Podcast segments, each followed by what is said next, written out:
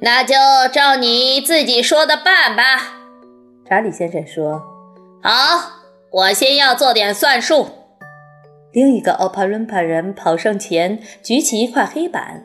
温克先生从衣袋里拿出一支粉笔，写道：“现在的岁数三百五十八岁，希望得到的岁数七十八，必须去掉的岁数二百八。如果美丽旺卡维他使人年轻二十岁，那么用二百八。”除以二十将得到十四啊，正好需要十四粒王卡维他药丸。王克先生说：“那个奥帕伦巴人把黑板拿走以后，王克先生从床上拿起药瓶，打开它，取出十四粒闪亮的黄色小药丸。拿水来，他说。另一个奥帕伦帕人拿着一杯水跑上前来。王克先生把十四粒药丸全倒进了玻璃杯，水冒起泡泡。趁它嘶嘶响的时候，快喝下去。他说着，把玻璃杯送到 George 的姥姥嘴边，一口气全喝下去。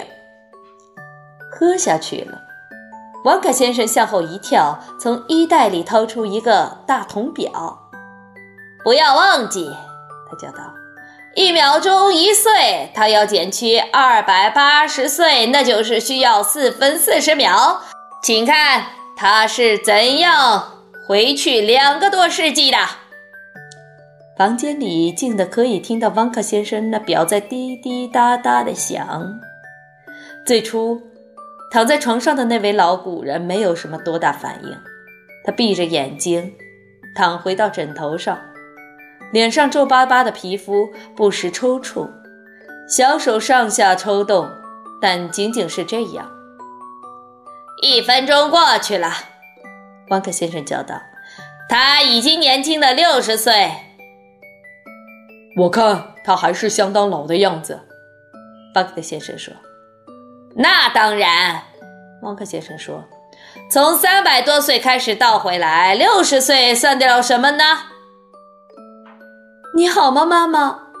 巴克的太太焦急地说：“跟我说说话呀，妈妈。”两分钟过去了，温克先生叫道：“他已经年轻了一百二十岁了。”现在，老太太的脸上有了明显的变化，她全身的皮肤在颤动，一些最深的褶子开始变得没那么深了，嘴角没有那么凹陷，鼻子也更清楚了。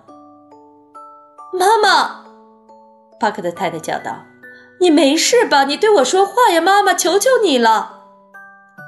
突然，突然使得所有的人跳起来。老太太在床上坐起身，叫道：“嗯，你们听到这桩新闻了吗？纳尔逊总帅在特拉法尔加角打败了法国人，他疯了。”巴克特先生说：“不。”沃克先生说：“他将要度过整个十九世纪。”三分钟过去啦，沃克先生说：“他现在一秒钟比一秒钟显得不那么皱缩，人变得越来越精神，看着真是个奇迹。” Goodisball，他叫道：“李将军在逃走。”几秒钟后，他开始嚎啕大哭。他说：“他死了，他死了。”谁死了？巴克特先生向前俯下身去问他：“呃，林肯。”他哭叫道：“火车在开。”他一定看到了。查理说：“他一定在那里。”他是在那里。旺格先生说：“至少几秒钟前，他是在那里。”谁可以给我解释一下？巴克特太太说：“这到底是怎么一回事？”四分钟过去了，王可先生说：“现在只剩下四十秒了，只有四十多岁要减了。”叫出来，姥姥！查理跑上前来叫道：“你看起来几乎和原先一模一样哦！我太高兴了。但愿早预定时间停止。”巴克的太太说。我打赌不会，巴克的先生说。做事总会出错的，由我负责就不会。巴克的先生，汪克先生说。时候到了，他现在是七十八岁。你觉得怎么样，亲爱的老太太？一切都好吗？还可以，他说，还算可以。但是我不会感谢你的，你这瞎搞的老鲸鱼。他又来了，那个老样子的坏脾气的乔治了。姥姥，这一切发生之前，查理对他太熟悉了。巴克的太太张开双臂抱住他，高兴地哭起来。老太太把他推开说。我可以问一声吗？床头那个傻宝宝在干什么？